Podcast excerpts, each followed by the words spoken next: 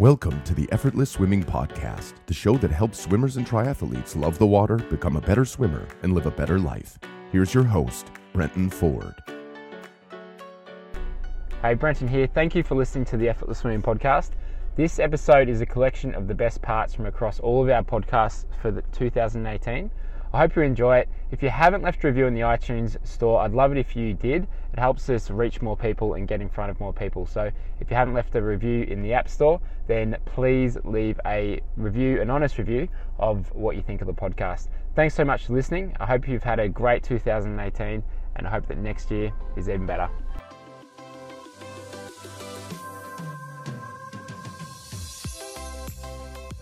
And I, know you do a lot of Q and A's on uh, on Facebook as Facebook Live events, and uh, I really like your approach. Where I mean, you're similar to me, where th- it's about you need a lot of background on the the person, and there's no one right response for everyone because it's so individual with what might be causing their uh, their them pain or why, why them their feet might be sinking. So, um, what do you like to go through when it comes to uh, you call it a needs analysis when you start working with someone? What's that needs analysis look like for you? Yeah, so one, it depends if they're coming in for an injury or they're coming in for performance. You know, if they're coming in for an injury, it just starts with a sit down where we're just chatting about, you know, where exactly they're having pain and the typical physical therapy approach where we're learning about, you know, what things bother it, um, if it's up upsetting or disrupting their training at all, and then you know, obviously where our clinic's a little different. We do have that swimming background. We can get into the specific biomechanics if it's, you know, painful on their initial catch of their stroke and things like that. Um, if it's someone coming in for performance, we'll be talking about injuries as well at the beginning because that can limit performance, even if it's a past injury. Then after that, we'll be talking about areas that they feel like they could improve most on in their swimming. So just a, a, subjective interview, talking to them about their opinions, and then after that, we get into what I call, you know, the daily little things that add up a lot, which is nutrition, sleep, and then mindset, and trying to ask them questions to try and get into their head, get into their daily routines, and see if we can pick off some of the you know simple daily things to help out with Im- improvement of performance. Um, after that, we're going to be putting through a movement screen, one that we have pretty specific to the clinic, but it's like you said, individualized to the swimmer. Um, there are is a lot of overlap between swimmer to swimmer, but obviously, if you're a triathlete that's coming in um, and you have a history of knee pain, then we're going to be doing some more knee-based stuff versus if you're just a age group swimmer with no history of, of any pain at all. But that's how we get the whole process going. If the athlete has video, we, we utilize that. And sometimes we'll go to the pool and do some video analysis ourselves, but depends exactly um, their level, where they're at, and what they're looking for.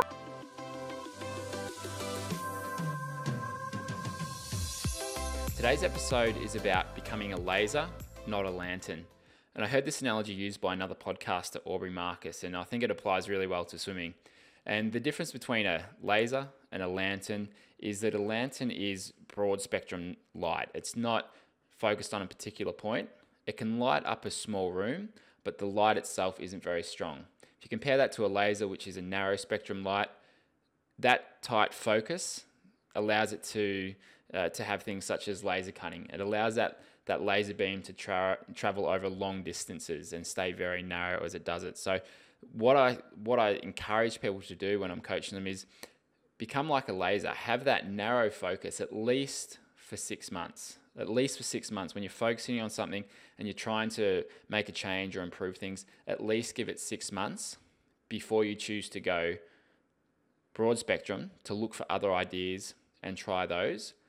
Because I see so many people getting distracted by Facebook posts and Instagram posts from other athletes or coaches. And it can be good to get different ideas from different people. I think that's really important. But when it comes to once you've actually decided on a path to take and a, a method to, to follow, whether it be what we teach, whether it be what your your own triathlon or your swimming coach is teaching, give that enough time to work and put the blinders onto it. So if you're constantly second guessing whether or not you think you're on the right path, if you're second guessing um, whether you've got the the right coaching or the right uh, focus, sometimes that can distract you and you don't give the actual thing that you're focusing on enough time to work. So give whatever that that focus is, give it at least six months to work. So while it can be good to go from laser to lantern sometimes back and forth, it's good to field those ideas and have that broad spectrum and look outside of what you're doing. Once you've chosen your path, get laser focused on it, and that is often the best way to see results.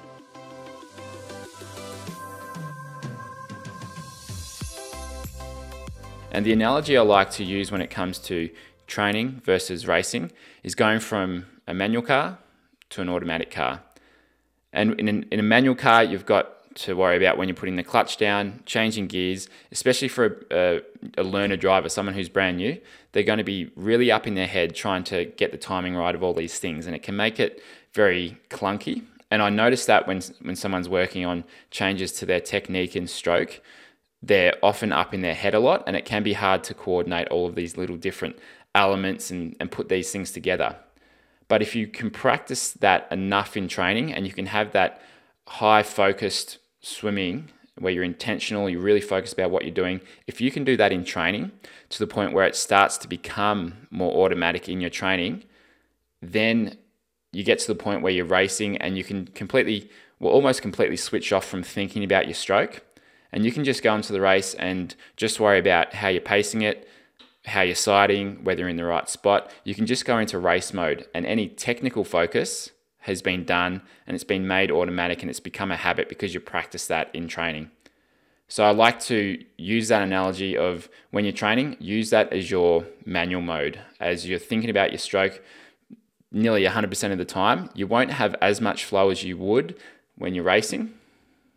It's going to be a little bit different, but with that sort of approach, that's when you can start to get into flow. You can become a lot more automatic when it comes to racing because as soon as you overthink things when you're racing, as soon as you get up in your head, you might delay something by half a second. You might take the focus away from how you're pacing things. And that's when you can start to get up in your head. And you see that happen, especially at the high level. As soon as those athletes step out of flow, they step out of automatic mode, that's when they start to make mistakes. So that's why I like to practice manual mode in training, automatic mode in racing.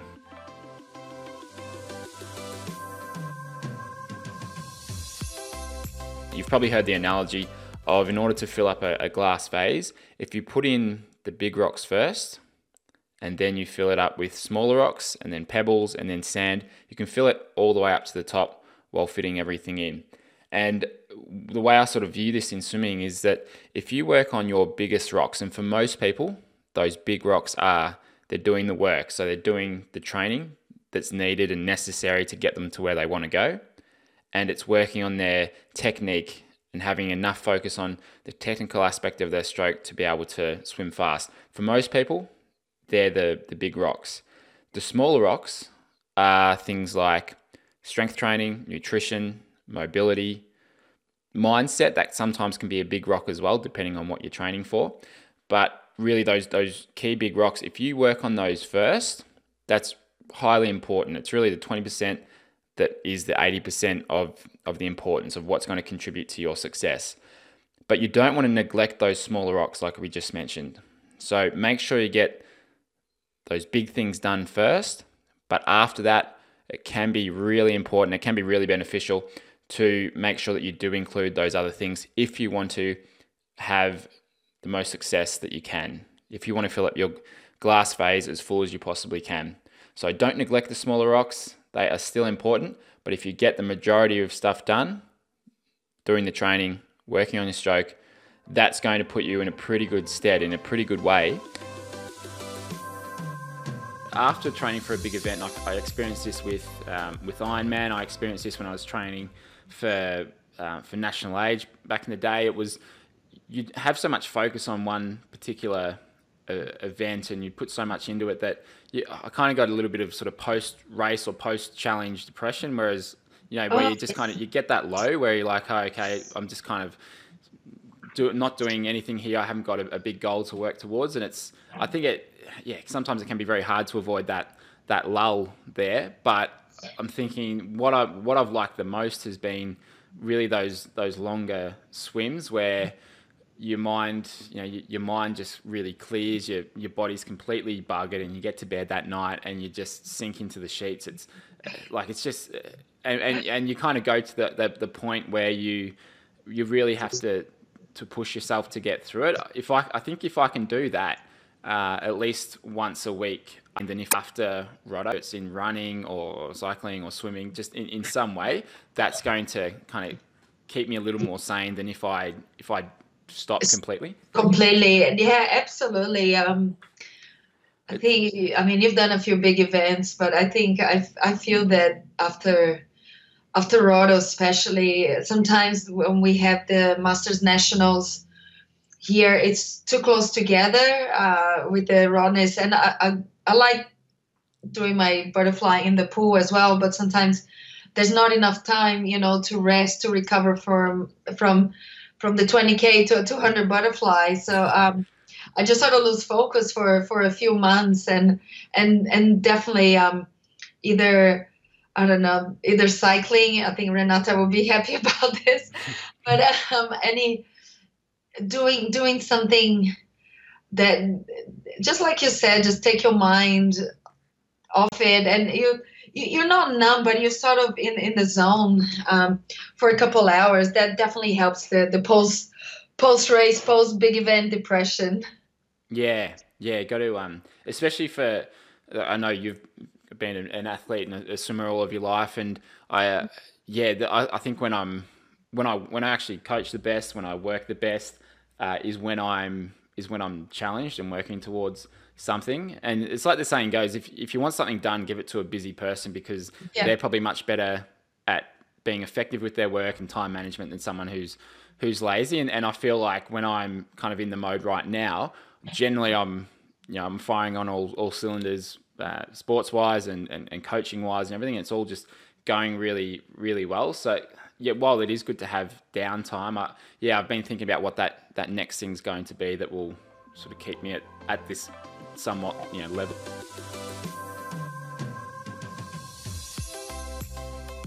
With the with the elite guys, you progress throughout the season. You obviously build up in terms of volume. You probably change the focus, change the type of training. Do you do much of that with swimmers? Uh, your more everyday swimmer.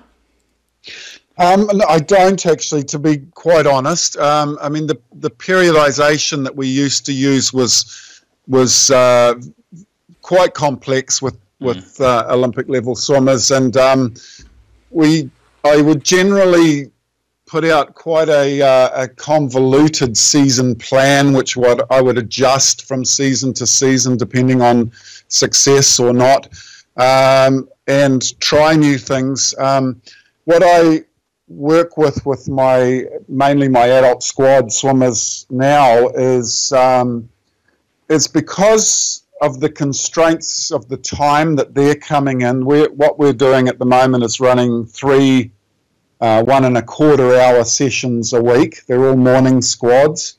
Uh, so it's generally a Monday, Wednesday, Friday.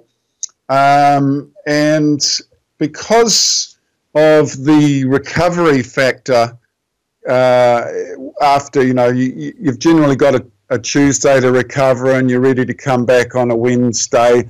Um, it'll be slightly different. Um, I do do certain things with periodization through the season uh, where we do p- potentially a little bit more technical work uh, and then building up towards their their main competition phases. We'll do a little bit more um, distance work, but because it's really only three one and a quarter hour sessions a week, I try and add some technique work, some a little bit of aerobic work, and some speed work to all of those sessions. Uh, and I just think that that's just good training. It keeps people sharp neuro- neurologically if they're doing some speed work.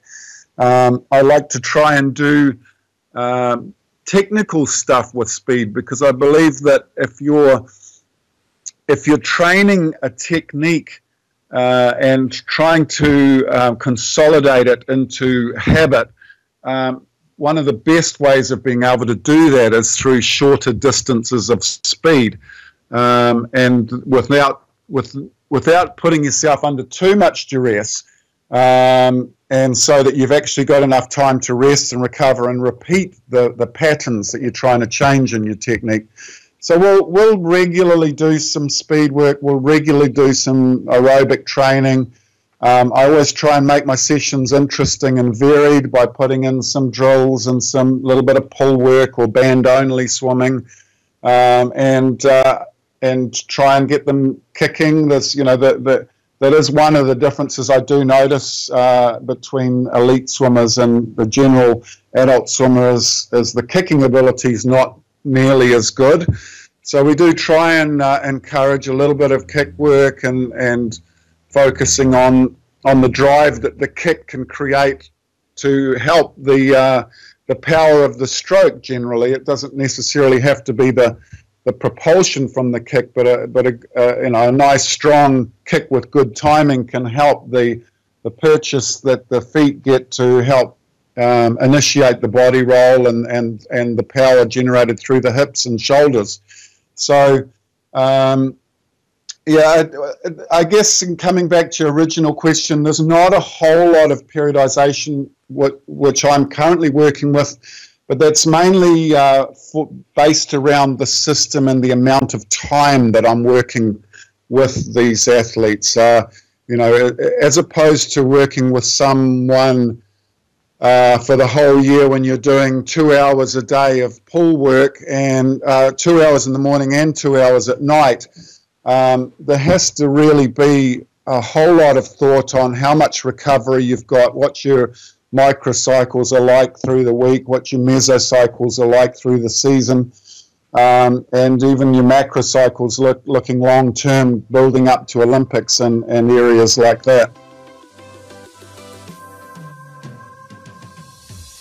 I talk with a lot of coaches like yourself about this sort of stuff, and it's, it's something that on a daily basis I run into as well when I'm with my own training. So, what, what sort of stuff do you like to, I guess, what questions do you ask? What you do to help change the belief systems of your, your athletes?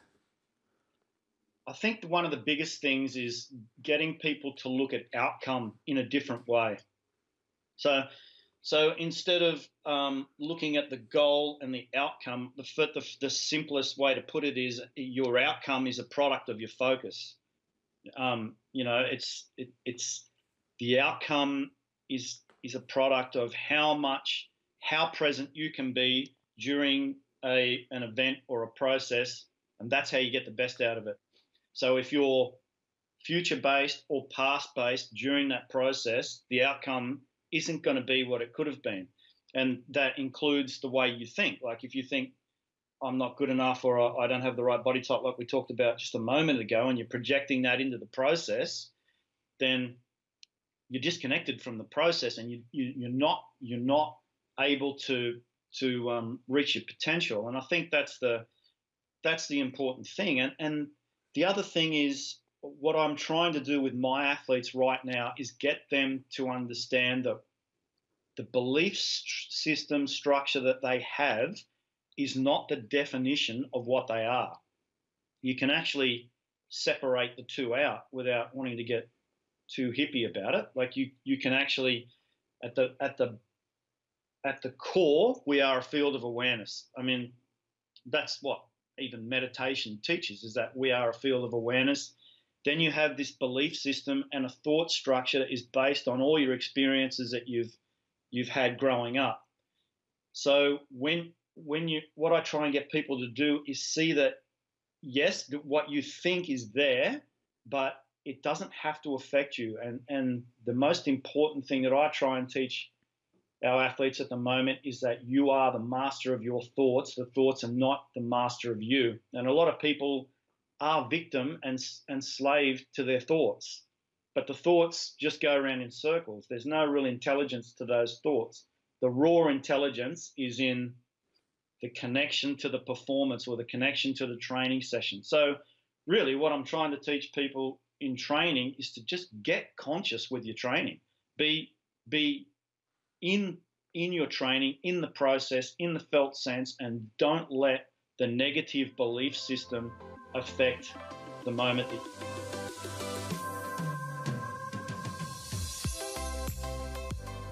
And, uh, and one of the things I wanted to talk about first was this video that kind of went viral recently was um, you're over in New Zealand and a, a, parent asked you, How do I know if my child is talented?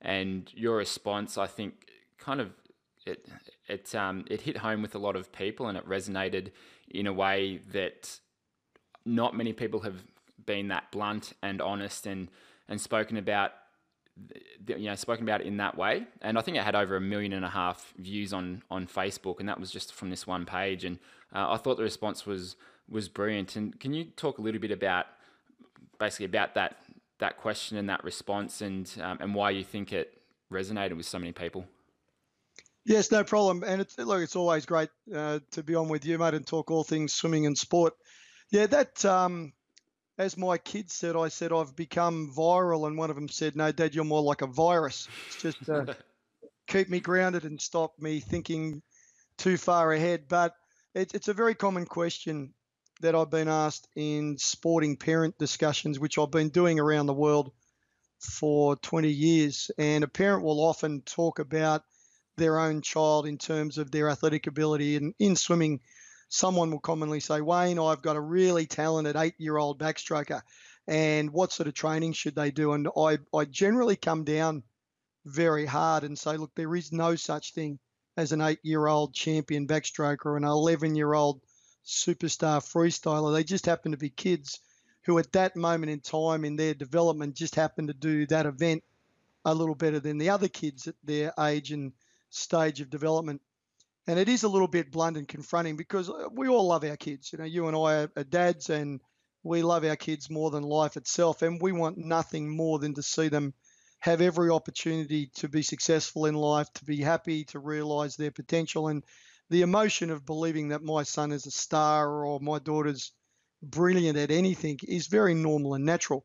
But also, as professionals, we look at it and think, well, hang on a minute, we have seen thousands and thousands of these talented young kids, so called talented young kids from 8 to 10 years of age, who are winning everything. They're winning the the state 100 freestyle by 15 meters. They're dominating their age group at 8, 9, 10, 11. And at 14, 15, 16, we're not seeing them at all. They're not even in the sport, or if they are, they're certainly no longer dominating. And when you talk to great athletes, and I'm talking Olympic champions and world record holders, and you talk to them about what have been the real factors of success, what's led them to be so brilliant, you never hear things like a big VO2 max or great lactate tolerance capacity. It's always around, I love the sport. I just love the sport. I really enjoy the joy being in the sport. I love training. My coach is amazing. I can't wait to get to work out and hang out with my friends. So, what the great athletes are telling us is that the love of the sport and the enjoyment of the sport and the experience of the sport and teammates and working with great coaches, they're the things that really matter and they're the things that keep them swimming. And so, the purpose of that presentation was very much to say to parents look, love your kids by all means, but stay grounded. Your job is not to put them forward as superstars and great athletes. Your job is to love them unconditionally to value and accept them for no reason other than they are your child and not to value and accept them for what they do, but to value and accept them and love them for who they are.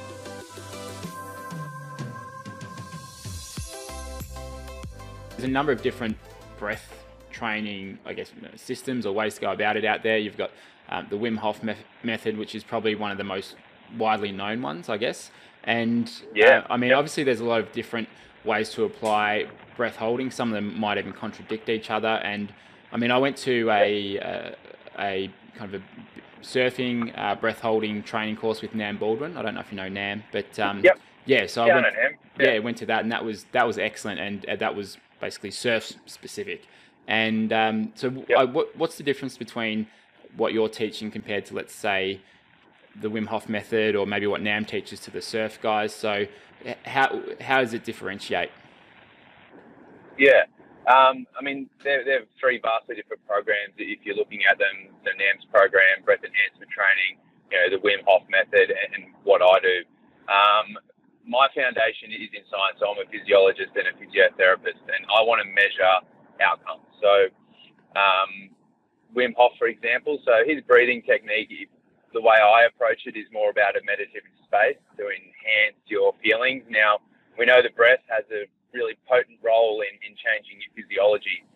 Um, I wouldn't recommend the Wim Hof method for a swimmer pre-race, for example. So the Wim Hof method, you essentially hyperventilating the system, trying to increase the pH of the blood um, to alkaline the body. Now, great maybe for chronic long-term condition treatments, but really in a performance environment, if you're exposing the body to higher pH levels, your oxygen affinity increases, so you're not going to be able to deliver that oxygen to the effectively to the muscles. So, wrong space to use for Wim Hof. Um, the Nam Baldwin's breath enhancement training, a fantastic program. Um, you know, really surf specific, uh, and from my understanding, you know, he doesn't put um, his athletes on a. Uh, let's measure your volume. How big is the largest inhalation you can measure? What is the strength of your inspiratory muscles? Let's measure this right now. So, from my understanding, uh, that's how my program would differ um, to his program. Um, I, am not. I wouldn't put himself and um, Wim Hof in the same category. Um, I think that Nam's programs are much more specific to an athlete, and um, although Wim Hof's great at exposing um, many different people to an alternative lifestyle and exercise and the importance of living a healthy life. Um, his program is pretty general in its approach, and I don't know if you would agree, agree with me with that. Um, you know, his philosophy is excellent, but uh, in terms of a breath training program, it, it, it's pretty lackluster in, in its attack. Um, Nam, I can't really speak for himself, but the way my program would differ from his would be being a little bit more scientific about measuring the results for a patient, delivering a program, and then objectively testing those results as well. So, you know, like I said before, sitting down with the athlete, James Roberts, for example, needs to take a big breath off the block because he's going to hold his breath for the whole time. So let's make that the best goddamn breath that he can achieve so that he's never worrying about taking a breath towards the end of that 50 meter sprint. So I want to train, flexible training system. I want a technique training system. I want a strength training system. I want to get it really powerful so that he can get that inhalation in as quickly as possible. Um, and I'll test him along the way. If I'm not achieving the correct objective measures, then I need to change what I'm delivering to his system. And then that's where my exercise physiologist um, university training comes in. Is okay, well, look, we've done a drop set with his uh, inspiratory muscles. We've overloaded his inspiratory muscles. Now we're going to tax the system under load. So let's fatigue it and then ask him to hit certain measures as well. So we are really potently stimulating his inspiratory muscles to get that adaptation that we're after. So I don't want to rubbish anyone in this breath training space. As you've mentioned, there are a lot of different mechanisms and different ways to approach it. Um, you know, the breath is pretty mystical. It's, you know, it does have a connection to the autonomic nervous system, and um, you know, like the heart, it we just breathe and we're not really conscious of it. But unlike the heart, we do have volitional control over it. So you know, I can over breathe now. I can become all tingly and numb, and, and my muscles can contract which is exactly what happens during the Wim Hof method. Now, what benefit does that drive and give to my system?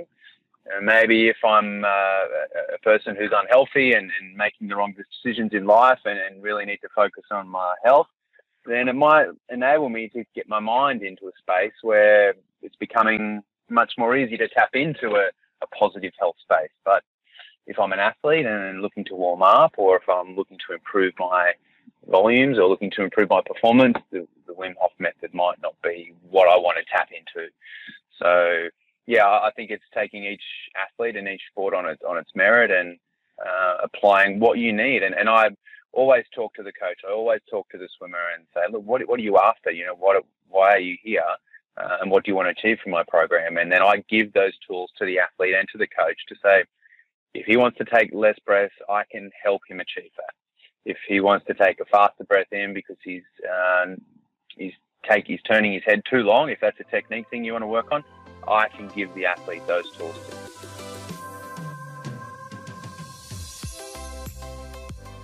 How'd the race feel? So sort of going through, you know, the first 10Ks, how'd that feel? And then, um, you know, with five to go, did it, did you feel like you uh, managed to just hold your pace the whole way through? Was there any times where you got cold or sore or, fatigued yeah. at all, or you like what? how'd it feel for you?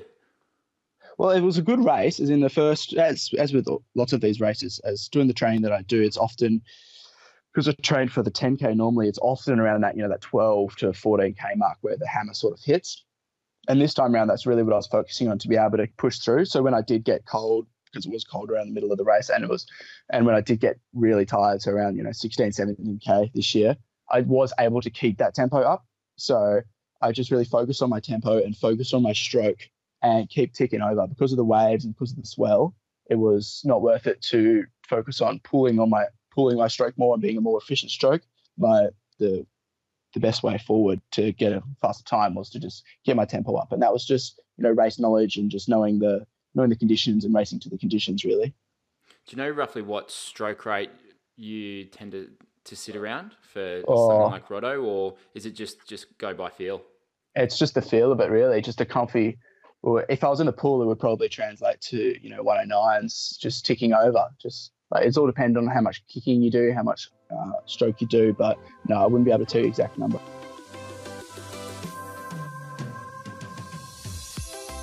This episode is all about a couple of things that I learnt listening to and chatting with Heidi Gan and Solomon Wright, who won the Rottnest Channel Swim. Both of them are elite level open water swimmers, and in the lead up to the Rottnest Swim, which they both won, both broke the record. A few things they had in common, or a few common themes. So, the first one was going by feel. One of the main things that Solomon spoke about was in his training, he focused a lot on going at the same pace and the same effort that he feel he could sustain across Rottnest, across the 20 kilometres. And I mean, he only trained for six weeks in the lead up to that race because he was injured. But one of the, the things that really stood out was it was all about the intuitiveness of how it felt and how he felt his pace was going. And that's one thing that I see can separate the really good swimmers from the okay swimmers is that intuitiveness and that ability to sense their pace. And one of the most common things that I see can hold people back and can stop them from developing that awareness is the reliance on their watch too much, the reliance on their Garmin or Apple Watch, whatever they're using. If you're using that to time yourself every single lap, every single session, while it, it looks good on Strava, it, it gives you that positive feedback when you see the kilometers adding up in, in your Strava app or in your Garmin app. I get it. I've I sort of had the same sense and the same.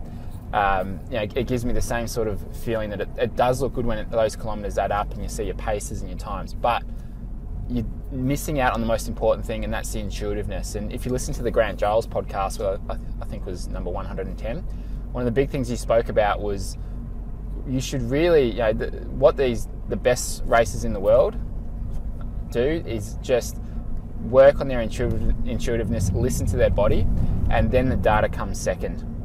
So if that data comes first for you and you're not listening to your body, then that might be an opportunity for you to actually be able to find some speed and be able to find that next level in your swimming. So that was the first thing was just going by feel and intuitiveness. The second thing was they do or they were doing quite a bit of sustained pace work, um, also known as threshold or critical swim speed, but sustained pace work where they were essentially swimming a, a good majority of their Ks at the same pace that they wanted to go for that swim, their, their Rottnest swim. So, you know, they've, they've got 10 plus years of aerobic base there. So they've, they've got that behind them. So they don't necessarily need to be doing that much aerobic base. They have that built in. So they, they did most of their work at sustained pace. Now, depending on where you are in your swimming or your triathlon career, you may need to do a little bit more aerobic base work, which is essentially swimming at the same pace where you could almost have a, a conversation. That sort of level of effort. So aerobic base work. And, and when you're doing aerobic base work, what I tell my swimmers is it's that's really the, the long and the slow swims. So I, I try and aim for a minimum of 60 minutes. So 60 to 90 minutes is a good amount of time to, to do that aerobic base work. Um, if you don't have the time, you know, 45 minutes is okay, but 60 to 90 minutes is really ideal. And the goal there is to keep the heart rate low, hold good form, hold good technique, and um, and a good way to do that too is with pull buoy or pull buoy and paddles. So that can help keep your heart rate down. It can also help you build swim strength if you're not able to get in the water more than three times a week. Um, so that's that's the other thing is just uh, sustained pace work they were doing a lot of, provided that you've got that aerobic base there. So they're really the, the two key things. The third thing, as a bit of an aside, was their mentality going into it and their their planning. So the mentality that they had is they were hoping to win. They they were both sick and, and injured in the lead up to it, but they feel like they've done the right amount of work leading up to that to have a good race. So they had the the confidence and the surety about knowing that they could do the distance, most likely hold that that pace and time, and they also had the experience behind them. So Solomon spoke about it was the second time he did the race. The first time he, he blew up about I think it was 14, 15 k's into the race, and uh, but he took that experience of how he felt he he paced it and how he trained towards it. He took that and was able to make some changes the next time around. So you know, if you are doing something for the first time, whether it's a half Ironman or a 5k swim, whatever it might be for you, there's a good chance that you're not going to nail it. You're going to come away with a couple of things that you go, okay, next time I'm going to change this, I'm going to change that. So, experience, especially in open water swimming, um, that's one thing that you can't can't escape. There's no shortcut around getting experience in the open water. And for the newer swimmers that I tend to coach, they they often have a bit of anxiety around swimming in the open water because it's it's different than a pool. It's obviously doesn't feel as safe, and there's chop, and there's wind, and there's waves. But the way to build up the confidence is is graduated, vol- voluntary, graduated exposure to um, to things that you're afraid of. So all that means is, right. Let's say you're afraid of going open water at all. Right, you, you just don't feel safe at all what I'd, what I'd recommend to, to someone in that situation is go out and swim 100 meters close to the shore and have have a friend there just you know next to you um, as a bit of support all right and so if you can if you can do that uh, that's going to build up your confidence then the next time you might look at doing 400 meters close to the shore with a friend there as support and then you can just gradually over time push that push the boundaries expand your level of comfort and build it up that way. The freestyle. Some of the changes in how they digest food um, with different types of freestyle with their different strokes. Yeah, different types. So, ten, and this kind of tends to be, um, you know, we, we tend to change this a little bit, but sometimes, so there's three different things that we need to take into account for nutrition. And when you're running, usually it's actually there's four, and one I kind of you know don't really. A lot of my swimmers will be like, I don't like this. And I'm like, well, you know, it's not a floating buffet. it's, it's nutrition for performance. But besides taste, which is the one that most people work on, the three other areas are how how you can eat the food, like whether the food is ingestible. So you know, when you're running or cycling, you can have a whole bunch of different types of foods, but when you're swimming, it's a little bit more difficult. Then we're looking at how you can digest the food, and different people digest that differently. And the last one is what foods are absorbed. So when you look at a lot of the sports nutrition research, because it's difficult to do in swimmers, all of that endurance research is done in runners or cyclists. And food just acts very, very differently depending on where your position is. So if people are faster, they have a faster stroke rate and they're thinner, we tend to try and put them on a higher carbohydrate and more quick acting carbohydrates they're more likely to get a bit cold. Um, I can talk a bit about the body composition in a tick. And then the slower people are, the fatter people are with a slower stroke rate, um, more hip driven. We can almost get them on a high high fat kind of lower carb diet. So that they're kind of the two extremes. And then, but what tends to happen is people aren't always 100% one style. Like they may be lean and slow and have a slow stroke rate. So then we just have to monitor how we're going to use these different types of fuels as well.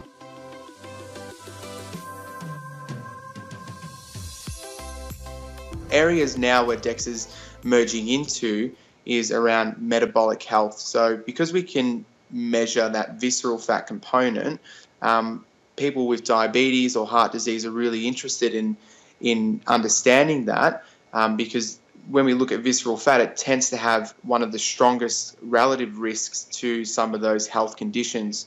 Um, so a big area now is definitely around metabolic health and metabolic-based disease, so you know fatty liver, etc. Um, we use it for other areas of people's health um, in muscle wastage conditions, so things like muscular dystrophy and um, sarcopenia, so the loss of muscle tissue. We we can use it there. Um, polycystic ovarian disease. If we're thinking about female health, we um, we see we use it there too. Um, but that that just trying to gives you a, a broad overview. So there is definitely a clinical aspect. There's always that sporting aspect. There's the obese, overweight um, aspect too that we we use it, and that just ties back to those who are overweight and obese tend to have high metabolic risk. So we can track visceral fat, and if they're trying to lose weight, we can obviously track what's happening to their body fat. So it's got a quite a broad role, and then it's obviously got the um, bone density component too, which is what it was originally created for. Yeah, I, I like that. Uh, like it breaks things down so so well. It's you know, rather than just stepping on the scales and going, okay, I'm 82 kilos today. Then know that's obviously that's a mixture of your your bone density, the, the weight of your bones, your um, the weight of your, your fat and, and your muscle, and the the way you break it down in the the report, it, it measures that really accurately. And the one thing I saw when I had those those two scans two months apart was I lost I lost a kilo and a half of muscle and a half a kilo of fat. Just well, because I, I picked up the the long distance training and I started to, to do only endurance. And before that, I was doing a little bit more gym, and I was still eating quite well, so I didn't have too much extra extra fat on me. But Mm. um, it was just it was good to see that change over time. And I think you know a kilo and a half of drop in muscle mass is is a fair bit, but there's a reason behind it. So you know, you, and like you, you know, you ask the right questions too. You don't you kind of ask the right. So what you know, what have you been doing the last um, sort of six months or so since then that, that might lead to that and um, it just uh, it's a really good sort of check in that um, that gives you more detail than just what a what the weight on a scale would tell you. Yeah, yeah, well, you- you're exactly right. And one of the the I guess the backbone for our business was to help our clients use DEXA to the to the best that you can. So we really focus on um, reliability in the measurement over time. So DEXA, the technology itself, is very accurate and precise, but if it's not used um, in certain ways or inappropriately, so you know around client preparation, the scan positioning, and the scan acquisition, there are variables that can impact um, the the measurement itself, and that goes for all types of indirect body composition tools like skin folds or bod pod or the scales that you get at home. So as a practice, we really focus on that. And the good thing is we we've been able to show, and and even in, it supports it's supportive in the research as well. You can track two to three hundred gram tissue change with a high degree of confidence. So you're um, so eight days into it. So is it just water that you're having at the moment, or is there anything else? Liquid No. form? What's what's the what's the go? Uh, first 48 hours, I was water only. And then uh, I introduced um, zero calorie fluids like uh, black coffee and herbal teas. Um, and the only other sort of, well, I've added electrolytes in there as well. So magnesiums, Himalayan salt.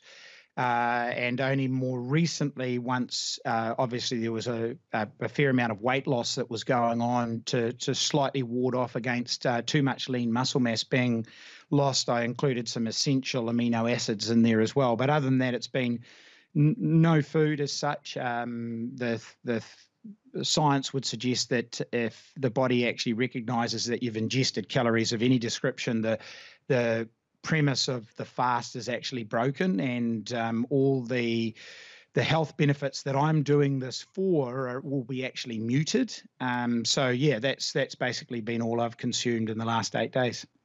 And how long are you going for?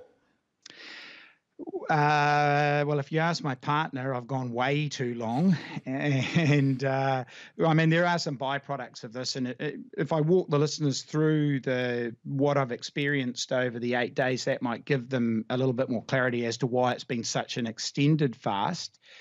Uh, ultimately, d- d- and irrespective of which kind of um, sort of nutrition pattern that you might follow as a person or as an athlete, whether you're uh, a high carb person or a you know low carb or paleo, like I mentioned, um, I'm I'm typically a, a low carbohydrate, high fat eater, probably quite a, a lean, uh, sorry, a clean and paleo form of, of eating. So very little refined sugars or refined foods in any way, um, or processed foods. So my uh, introduction to the first couple of days of, of total abstinence of food was actually quite easy because I'm already uh, quite well fat adapted, and it didn't take my body very long to start um, moving into a ketogenic state. Um, and ultimately, the first 48 hours is is quite important uh, for for what I'm trying to achieve in the sense that we want to run whatever glycogens in the body are completely dry, so the liver and the muscles actually use up that glycogen because no no uh, carbohydrates coming in. And once that happens, you're typically into nutritional ketosis. Uh, but w- after about the 48 hour period, then the, the magic starts to happen. And what I'm after here is um, once the body goes into ketosis and where we know that there's no uh, carbohydrate coming into the system, then it starts to sort of want to become a little bit uh, cannibalistic by its own default. It starts to, the body starts to look around for any other internal um, fuel sources. So it knows it's got fat coming in, and that's that by default is being uh, broken down and made into ketones to help supply fuel to the brain and fuel to the muscles but uh, it, the body starts to scavenge and and what it uh, and for want of a better description, I'll give you the scientific term. It's called autophagy, and it, that autophagy actually puts the body into a catabolic state, so breaking uh, tissues down, and um, it, it's it's almost like recycling of cellular waste, and it's almost like taking out the trash. So it actually looks for uh, cells, dead cells, uh, organelles, all the different things that are in the body that are actually a little bit toxic and it actually starts to try to consume them for fuel. So it actually does what is basically essentially a big, big spring clean um, of the body, but it only happens once you get past about that uh, 48 hours to 36 hours of, of total fasting. So I did my first 48 hours. Um, that wasn't too hard for me. I've done intermittent fasting for shorter periods in the past, so it's really just a, a little bit of a mind game to keep the boredom away from going to the fridge all the time. And uh, once I got into ketosis, uh, the other byproduct of ketosis is is an exceptionally suppressed um, hunger. So once you're into full ketosis, uh, you actually probably find that you start to forget about food, um, which is actually why it's been so easy for me to get to eight days. And, and as I say, the, the, the end is whatever I decide it to be because I'm in a state where at the moment um, I just don't think about eating.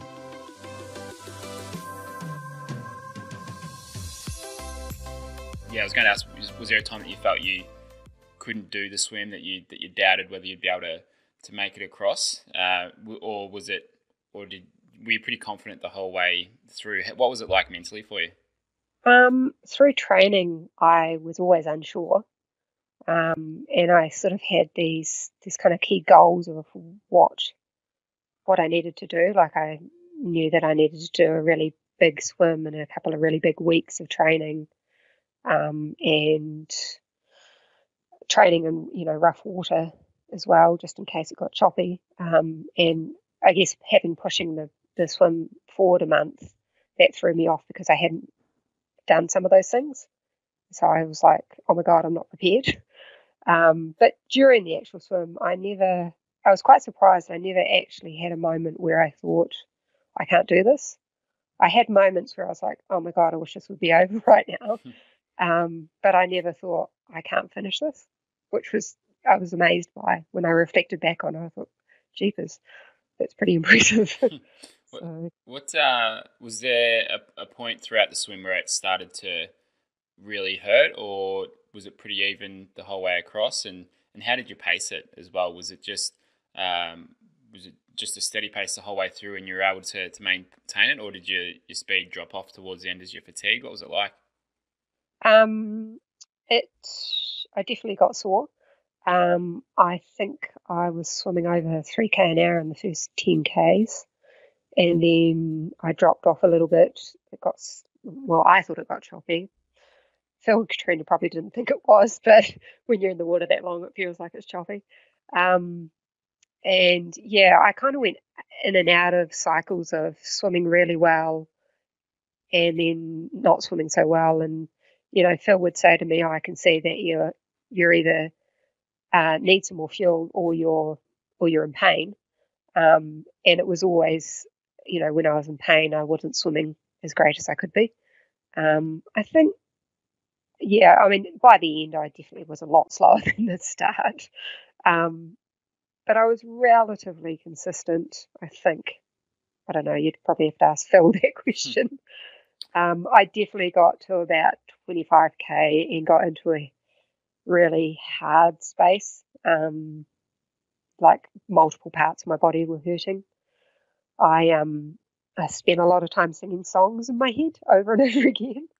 Um, and yeah, when I got into that into that headspace where I was like, man, this really hurts, I started thinking, okay, I'm just going to count my stroke, and just kept counting and counting and counting.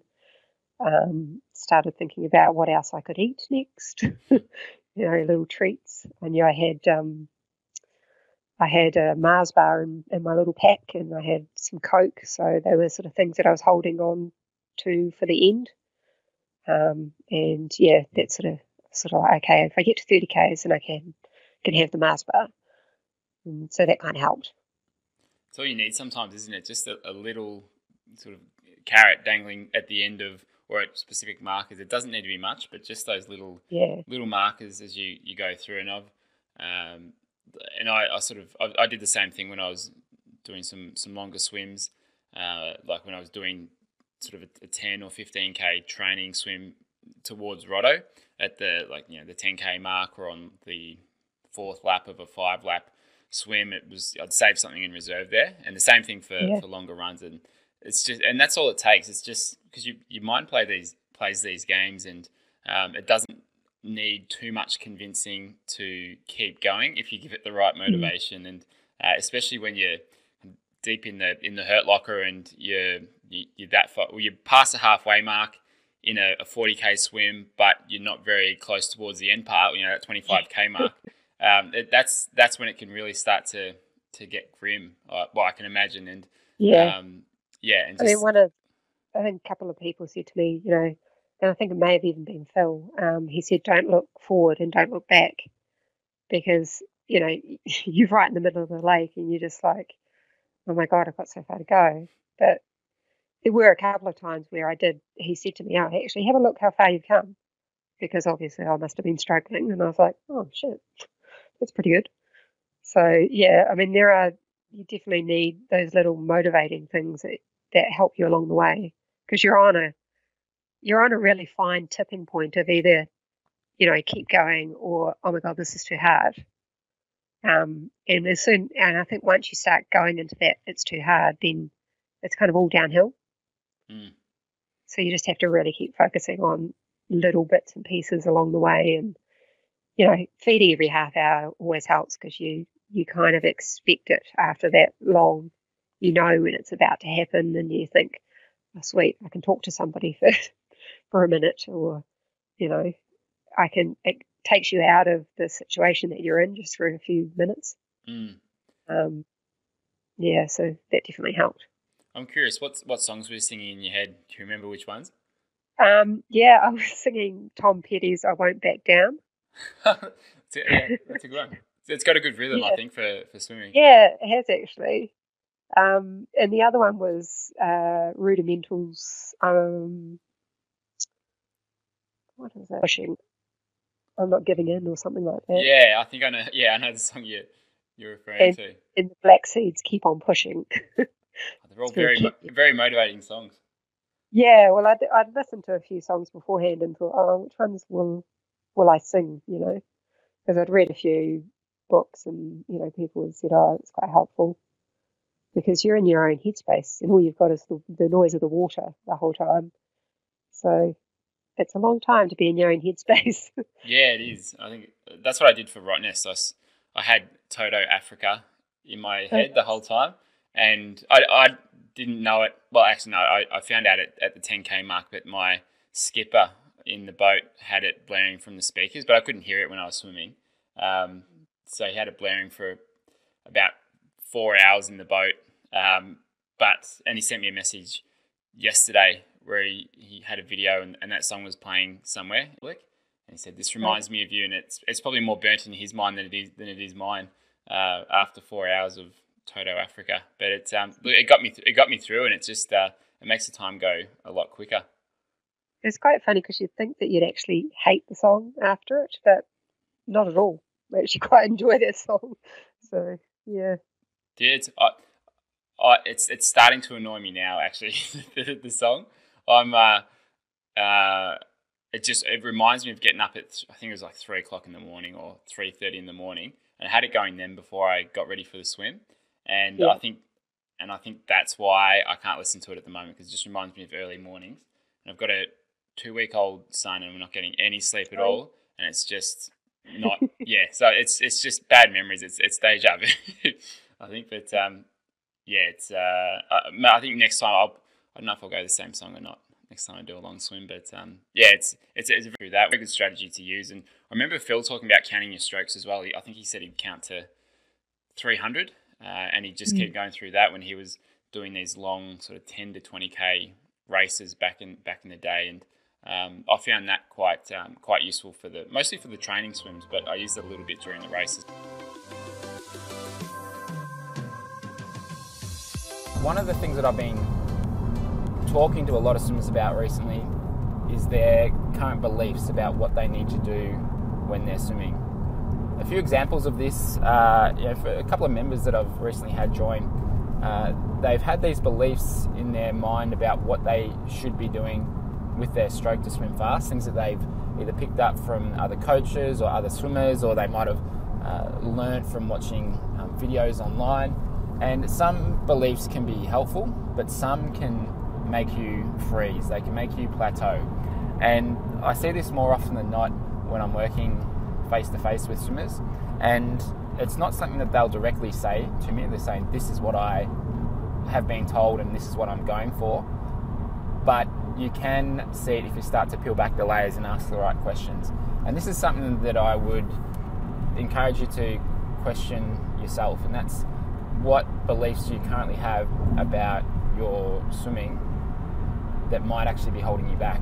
An example of this is someone who recently joined the membership. He was uh, he was taking some classes from a, uh, a coach that was local to him, and the coach was telling him you need to enter your hand and go very deep. You've got to go well below the line of your shoulder. You've got to um, to really drive it down deep and uh, and then hold it there for at least a second in order to I don't know find your balance or something along those lines. Uh, and so we submitted a video through the membership, and we had a look at it, and it was obvious that he was just going way too deep with his hand in his reach phase of the stroke. So his, his hand was about 30, 40 centimeters below the, the, the line of his shoulder when he'd finished reaching forwards. Now we want this to be just a little bit deeper than your armpit uh, in order to have a very slight downwards angle with your arm.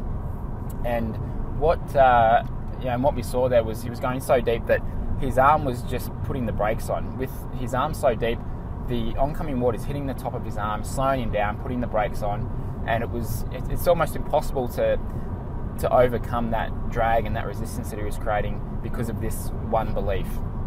So what we're, we're now working towards, and it's only been a week, but what we're working towards is just getting him to let go of that belief, change it, and, and aim for the right depth with that part of the stroke. And we're going to practice that for three or four weeks. He's then going to send in another video. We'll have a look at how his stroke's progressing and then look at what the next thing is to work on. And maybe breaking down another one of those beliefs that he, uh, that he holds because of what he's been told in the past. So have a think about what are some of those things that you've taken on from coaches or from other swimmers that might actually be holding you back. Another uh, example of this is I had a swimmer come to our Melbourne clinic recently, and her coach was telling her to uh, to pull harder. The way to swim faster is to pull harder, pull harder. And you could see that she was going for a lot of power straight away in the stroke. So as soon as her hand entered, she was uh, she was just going for broke. She was really trying to pull through with uh, with everything she had.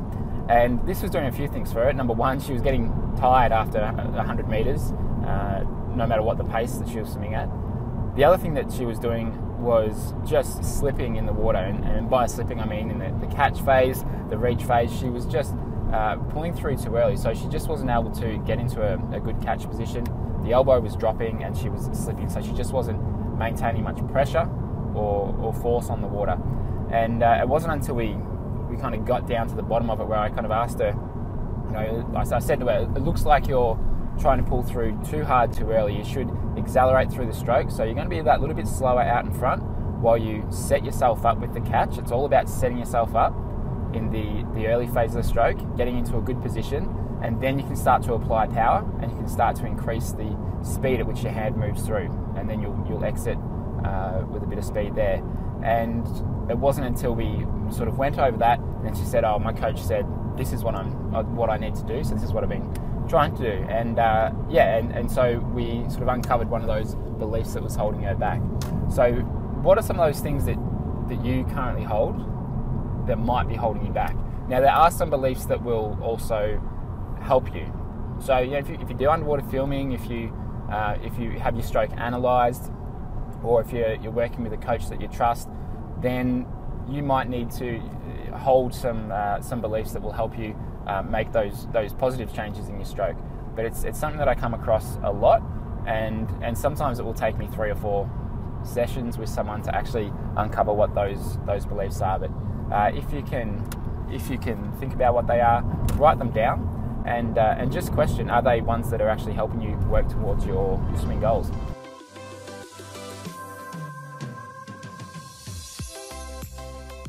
and I think it, especially at that level of, of racing, you know, as a as a professional triathlete in the, the very pointy end of the field, you know, it's often it can just come down to your your mindset on the day and how you if you can push through the the challenges that you get and it's um, it's really about the one percenters at the level that you're that you're racing at. Even even for I guess your more um, age group athletes, it's uh, they can have some big improvements or big changes in the results that they get based on on what they're thinking and um, mm-hmm.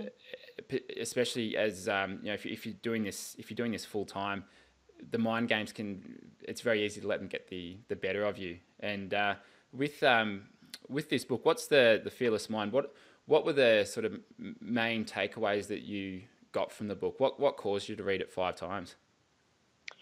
Um, well, it's a very simple read. It's it's a small book, um, and it's just uh, the way that he talks in the book, or he writes in the book, um, is just very simple cues and and and understanding. He, he basically um, in the book it makes you just feel confident.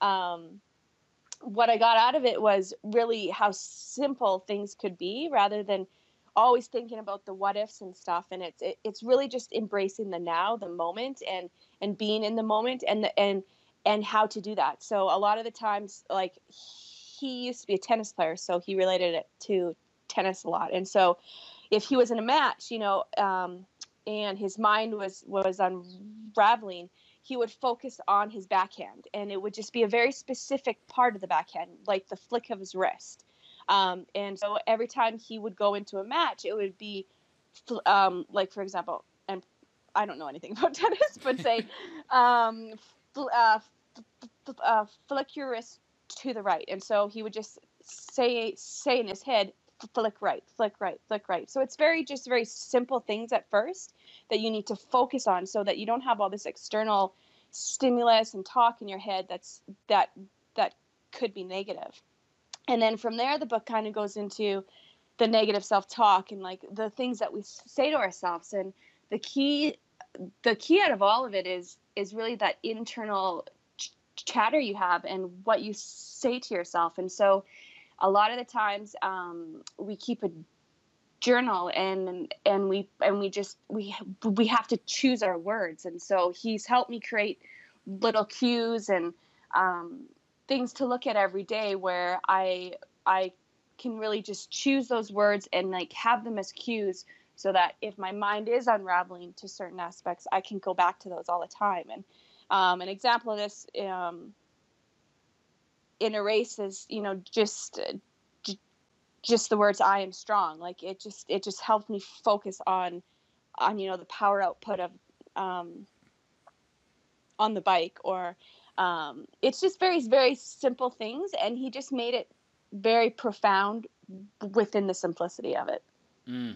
yeah and that's uh, that's what I, I think is really the um, the key to the key to doing things well is to find the simplest form of it and that comes down to um, your mindset. And I mean, we run a lot of swimming clinics here in Australia, and we've been doing it for the last four or five years. And at the start, we did there's about 24 different drills throughout the clinic, and it was just it was just overload. And I think that really the um, the trying to find the simplest way to do it is is the mm-hmm. best way. So now we do it's like four or five drills. Um, it's simplified down into two or three key points, but the results that we get now compared to five years ago is is so much better just because it's it's really boiled down to the simplest form of things. So um, yeah, it's, it's great that he's that he's able to do that. And the funny thing about flow, and I mean you're with the the Red Bull team, and they're really all about getting into to flow. Um, with all mm-hmm. of their, their athletes. And, the thing about that is, as soon as you think about getting into flow, you've lost it. As soon as you, mm-hmm. uh, so it, it, it's a very um, challenging thing to do. But I was chatting with a guy, Grant Giles. He's a, a triathlon coach here in Australia and coaches a lot of the, the pro guys over here. And he's very big into um, to mindset and psychology. And he said that with one of his athletes who was actually a, a surf ski paddler, um, in order to get into the flow, all he had him do was just think about the feel of the paddle in the water with every stroke that he was taking. And that's it. Mm. you, don't want to think about um, anything else. It's just feeling the feeling the paddle in the water. And for swimming, you know, for, for me, it's just um, the the first part of the catch, just kind of getting the feel for that entry out in front, the early part of the catch, and then if I just focus on that, the rest of it tends to uh, to come easily, mm. and I hmm. can just get in the zone really, really.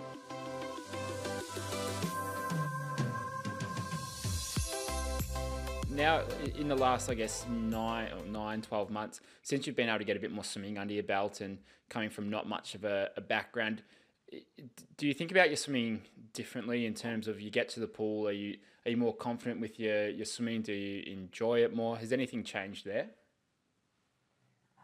I think the enjoyment piece around the swimming came fairly early in, in the piece because I saw some very quick improvements there. And, you know, starting out from not having any swimming background and racing locally uh, here in Darwin, um, I saw myself progress past a lot of the other triathletes who had been doing the sport a lot longer than me. So that that enjoyment came with that, conf- you know, fed into that confidence that uh, you know possibly I've got something here that to um, to take a bit bit further, and and where it was initially going to those swimming sessions, it was more of a case of you know, I had a little bit of a fear of, of water, particularly open water swimming, and it's a case of, you know, I'm doing this for myself to become a better, you know, swimmer to, to begin with. Um, and so I'd go into the swimming sessions going, okay, I'm doing this to survive this time, and you know, eventually it's going to make me better. But as you know, I've um, spent more time in the water, been exposed to a lot more uh, swimmers and triathletes. Um, that's transferred into me, uh, you know, really looking forward to each of each of the sessions, um, and you know, going into each session with a specific goal or a purpose in mind, saying, all right, last week. Uh, you know that 135 was was pretty comfortable. Let's see if we can just sharpen it up a little bit further. Um, that being said, you know you have good days, bad days. You're going in and out from one training session to the next across the three disciplines. So um, you do have those waves, but I find that having that that structure really does help me to keep the focus and and you know keep the enjoyment there as well.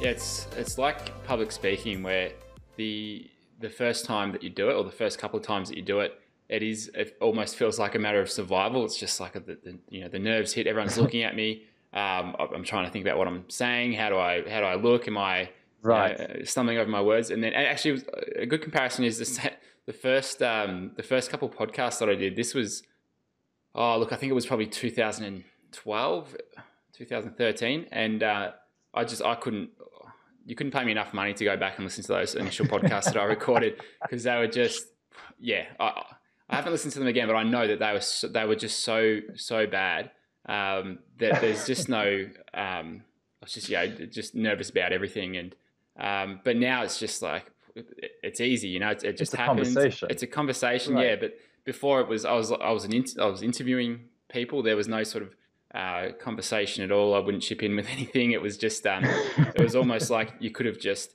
um, I could have been a journalist and writing an article for a newspaper, and I could have just putting questions right. to people and, and they answer, but there's no back and forth. Where it's um, yeah, it's it, it's like it's like any skill where you've really just um, the, the, first time that you do it or first couple times, you are not going to be able to get into any sort of uh, uh, flow. You're not going to be able to relax with it at, at all. So um, it's yeah, it, it, it, really takes a while to get to that uh, that the sort of competence to be able to um, to to relax while you're you're doing it. But particularly for swimming, you know, if you're in that um, sort of flight mode and uh, and you're not able to to just relax, it makes anything else so so much uh, well almost impossible to do if, if you're in, in panic learn, mode. Yeah. And yeah, uh, I, mean, yeah. I, think the, the the breathing thing in particular is is is the biggest hurdle, and I think one of the one of the tools that I utilized quite a lot early on is a snorkel, just because it takes that it takes that need to breathe out of the equation. If we can learn to breathe through the snorkel, it, it quietens down because we've got continuous access to the air. It quietens down that, that flight mode, as you called it. Um, I like that. Uh, the, the, it sort of shuts that voice down and allows us to focus on elements of the stroke that we need to be to be working on. Um, but yeah, you, you spot on on on relating it to public speaking. It's it's exactly the same, and I think it's my it's my number one message that I push through to to, to people, uh, both on my sites and my writing, and uh, and with the clients that I work on work with one on one, is that this is just a skill. Um, it's a difficult skill to learn, but it's just a skill in the same way that public speaking is a skill, in the same way that that anything is a is a skill. It can be mastered, um, and and there are certain genetic predispositions that you can have that can make you better at it um, but uh, to be completely brutal and, and honest, the level of swimming in triathlon is not particularly high if you compare it to to uh, to actual specialist swimmers. And I, I see no reason why any triathlete cannot swim at a uh, sort of 50% of the of the pack and or, or upper upper half of the pack um, in any race because as if they focus their attention uh, and focus their, their efforts on on the right things at the right time. It's it's not a mythical uh, thing that's only bestowed upon certain people. This is it's a skill. Uh, the more you practice it, the better you'll get at it. And and particularly in triathlon, you don't have to get to an elite level to be competitive. Um, so you know, anyone can master it.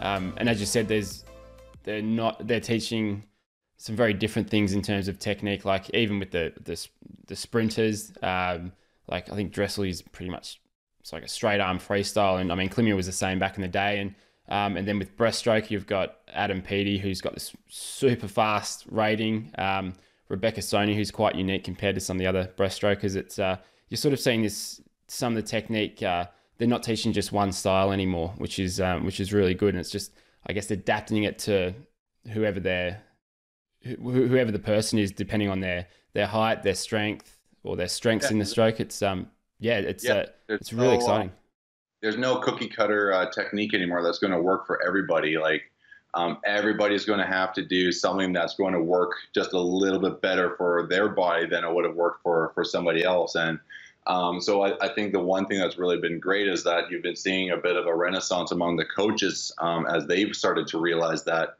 um, there's got to be more one, than one technique across the swimmers. You used to walk to a club, like on the deck of a club, and you'd see everybody would be doing the exact same freestyle, the exact same breaststroke, you know, butterfly or, or um, backstroke. And now you're kind of seeing, you know, a bunch of different styles um, on on the one team as swimmers are also um, more comfortable being able to kind of you know, kind of listen to their own um, body's analytics, right? Because there's no um, there's no better feedback than the feeling of water against your own skin, mm. right? So, um, I think I think that's been um, I think that's just been really awesome to see. Yeah, and I mean, you look at even the 1500. Look at Sun Yang compared to Paltrinieri, and there couldn't be two more different types of of freestyle there.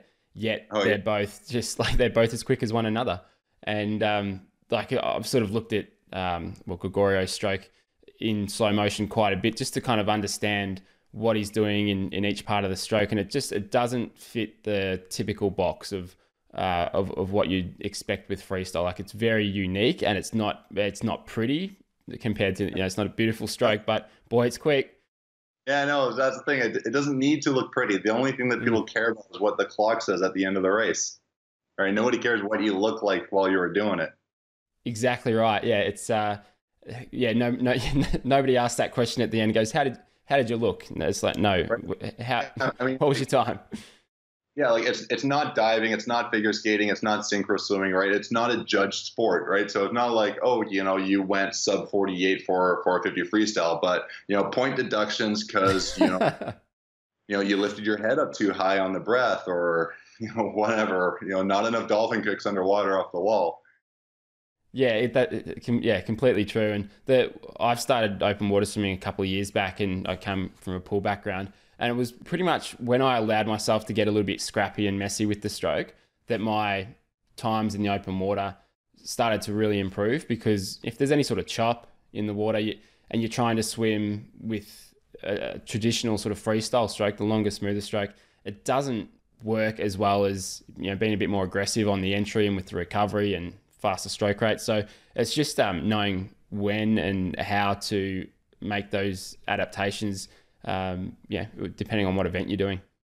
Yeah, I mean, I even look back at my my London race and you know just seeing what uh, um you know how strokes have evolved since then. I look out and go, you know what? I kind of wish you know maybe I just stuck around a little bit longer because I would have liked to have tried you know opening up my arms a little bit I even look at that race and go, huh, my head position was actually up a little bit too high. So even with that medal, like I still know that I, I still had uh, rooms uh, for improvement in terms of uh, in terms of technique. So it, it would have been cool to stick around a little bit more and uh, play around with my stroke a little bit. At the beginning of my career, and I needed some sort of an out, and I found that out in endurance sport and I just got really, really into events and sort of did the classic thing of starting off with uh, some short distance runs, um, got into triathlon, then got into some quite extreme triathlons, ultra running, and as time went by, just started trying to find more and more extreme events. Uh, and typically, the, the, sort of things that I was looking for with these races, you know, when you're, I think when you're, I just wanted to completely get away from it and immerse myself in beautiful landscapes somewhere. You know, normally there was a bit of a trip involved. I might have to get a flight or drive for a number of hours to get get out somewhere like as far away as possible, um, sort of clear my headspace. Years and years and years uh, went by doing these events, and finally I came across this uh, event called the Ötillö in Sweden. And this the Ötillö was the first ever swim run race. Uh, and so in 2012, myself and one of my racing buddies turned up to do this event we were woefully underprepared. Um, we hadn't even we hadn't we'd never trained together. Um, we had not prepared our kits. We hadn't practiced with the kit. We just thought we'd turn up and have a go. Uh, did the event and absolutely fell in love with the sport. It was just it was the most fun I'd ever had racing, and it was sort of the confluence of all of the things that I look for in endurance sports. Um, and I, I, think that's really down to the format. So for the uninitiated, swim run is a uh, it's a, clearly self-evidently it's a swimming and running event.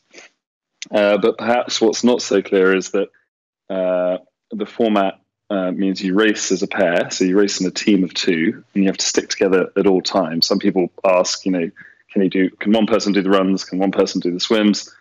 Absolutely not. You're doing it side by side and supporting each other through this course. And the, the second thing is that uh, there are multiple swims and multiple runs um, uh, on on these courses.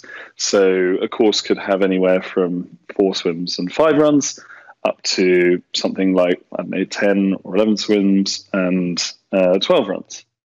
Uh, because you're chopping and changing and getting in and out of the water all, all the time, you actually can't the, the, you, you actually can't have a set of clothes at each of the transitions like you might have with um, triathlon. So instead, what people, the way the sport has evolved is that people just wear, they, they essentially wear the kit that they started with throughout the race. So you have to run in your wetsuit and you have to swim in your trainers. Uh, so it's that sounds like a lot when you first when you first hear about it. The thought of running in a wetsuit just sounds horrendous. But actually, I'd say the dirty little secret of swim run is that it's not so bad. And actually, the uh, wetsuit manufacturers are getting behind the sport and starting to produce swim run specific suits, which make the whole task much easier than perhaps it sounds.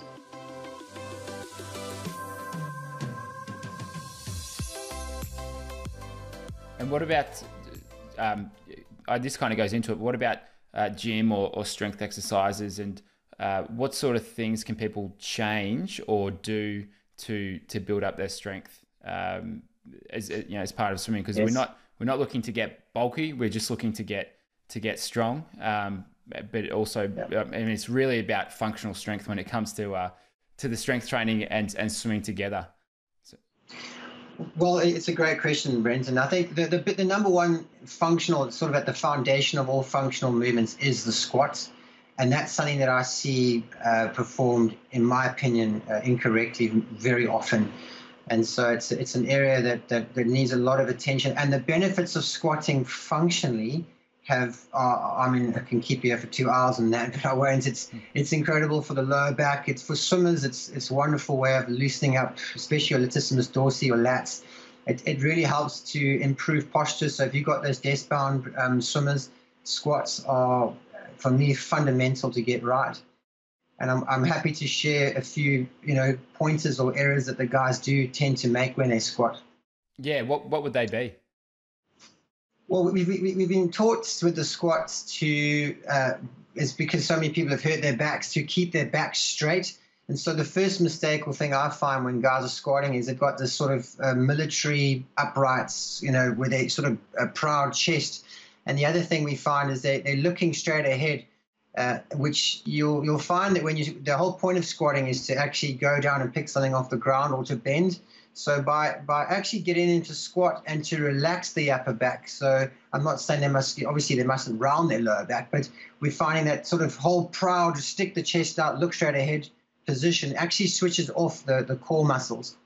So looking down about a meter in front of you, it's the same when you're swimming. You'll notice when you're swimming, if your head's up, you actually your core. It's difficult to contract the core. If you put your head down a little bit, you'll find the core switches on automatically, and it's the same principle with the squat.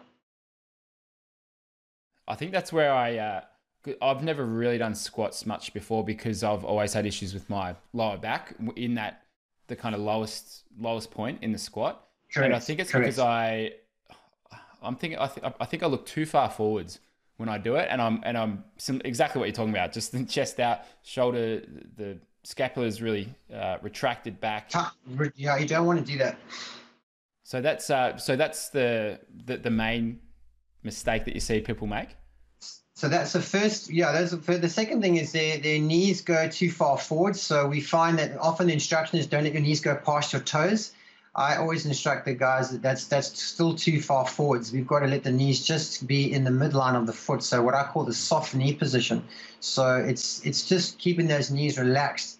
As they go down, people tend to then go as they go down. They tend to let the knee go almost in line with the toes, and they think that's they say, well, that's fine. My knee's not going past the toes, but that's still too far forward. You're going to find in that position the quadriceps and hamstrings are still going to dominate the movement and even though they are uh, working in the in the squats, the, your power muscle is your, your core, which is your abdominals and your glutes got to fire. And um, so that's a big mistake I find. The other another mistake people do is when they push up, they actually they stand up instead of push up, so they actually lift up from the lower back muscles instead of pushing through the ground, which activates the, the core, the glutes, and the abdominal muscles. So there's, there's there's quite a number of this you know there's quite a number of mistakes that the guys make uh, with with the, the with the core, and also if you've got postural problems or you're not in great posture, squatting can be really difficult. So it's important to realize you know that's part of the work that I do online is to help the guys identify where their restrictions are and how they can can reduce that or, or work around that.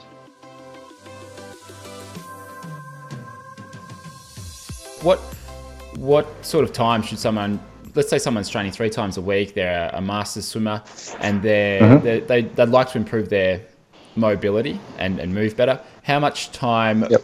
should they, let's say, ideally set aside in an ideal world? How much time could they put into a pre-swim routine? And then what's the, the bare minimum to see at least a little bit of results? Um, so I would say if we start with the bare minimum, I I've got a three minute routine that I give out to uh, you know the, the older clientele and also the, the kids that are coming straight from school and hitting the hitting the water and telling me that they have no time and they just you know they have to jump straight in. So negotiated it down into a, a three minute yoga routine that uh, hits all five of those areas. So that's that's the bare minimum from my perspective, and I think um, you know everyone can everyone can find three minutes, and it's it's also about uh, getting the coaches to buy in on that because the coach needs to see the the difference in terms of their swimming that the three minutes can make, and uh, you know it's going to you're going to make more difference in those three minutes than doing an extra you know 200 meters or an extra 400 meters in the water as a as a warm up.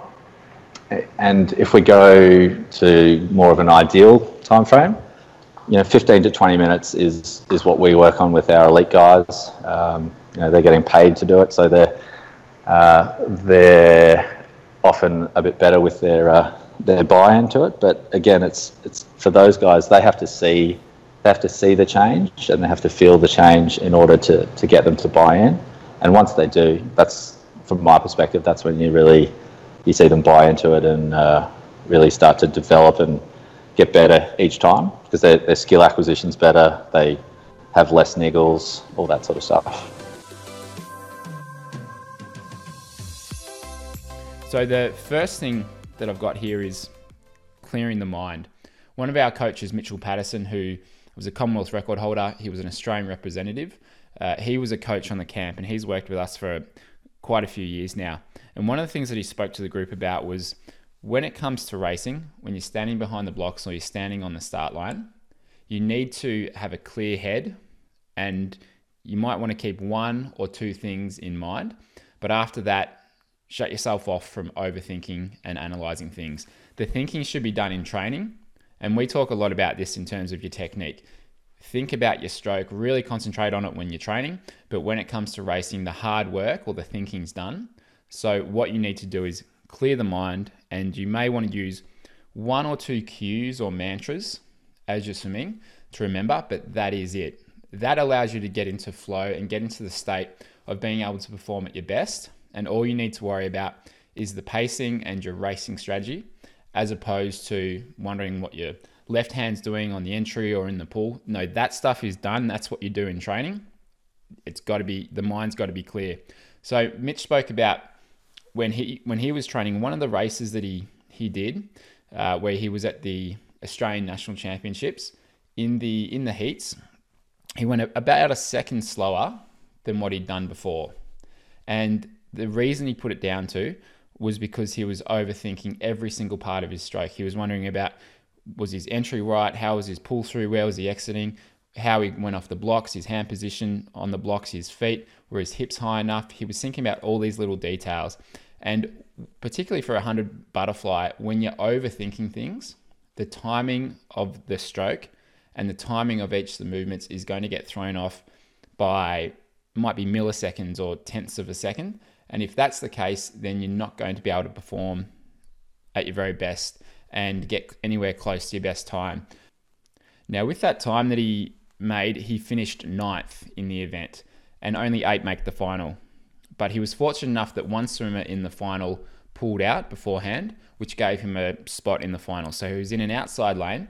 And when it came to racing in that final, he didn't care. It was almost like a, a free shot. So when he was standing behind the blocks, he certainly wanted to do well, but he wasn't putting the pressure on himself, and which caused him to not overthink. It caused him to just really clear the mind. And he ended up getting second in that race. So the Australian Nationals from an outside lane, got second, went uh, over a second faster than he did in the heats, and ended up with a really good time. So he told the story of how he was able to get rid of the overthinking and put that into his stroke.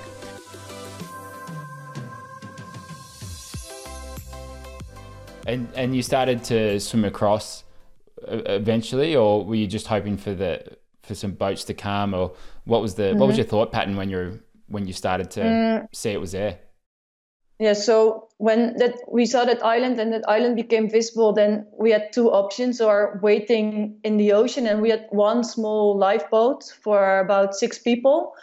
Um, so one option was to stay in the middle of the ocean with that small lifeboat and waiting till yeah maybe rescue would come but we couldn't like make contact with anyone so nobody knew that we were sinking so then we had to wait for a passing boat.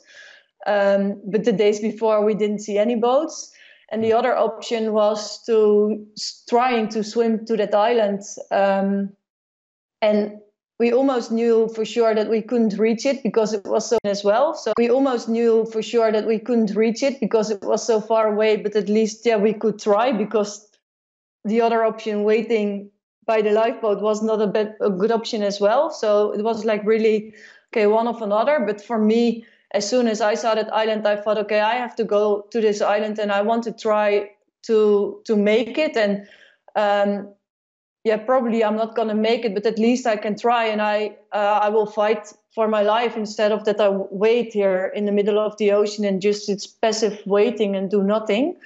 Um, yeah, so then we started arguing a bit and fighting what we had to do, um, and I really wanted to swim away to that island, but. Um, I couldn't convince the other people, and um, they said it's too dangerous to uh, yeah to swim to the to the current of the ocean. And um, yeah it's so far away. And when you like can't rest and here we have the lifeboat and uh, better to wait here with the lifeboat. Um, so yes it was really yeah what i said two options that we had. And um, people with different um, yeah opinions and um, different feelings on what we had to do. So yeah it was pretty pretty difficult um, but for me um, yeah what i said for me was the island and i couldn't think about anything else. So i had yeah in i think it was about 10 a.m in the morning that i thought okay i have to to leave here now as soon as possible because uh, i can use the whole way now when when there's daylight to yeah try to make it to this island instead of that I wait here for any longer, losing more energy. This so um, hmm. yeah, I decided to leave. Thanks for listening to the Effortless Swimming Podcast. If you'd like us to help you become a faster, more efficient swimmer, go to www.effortlessswimming.com.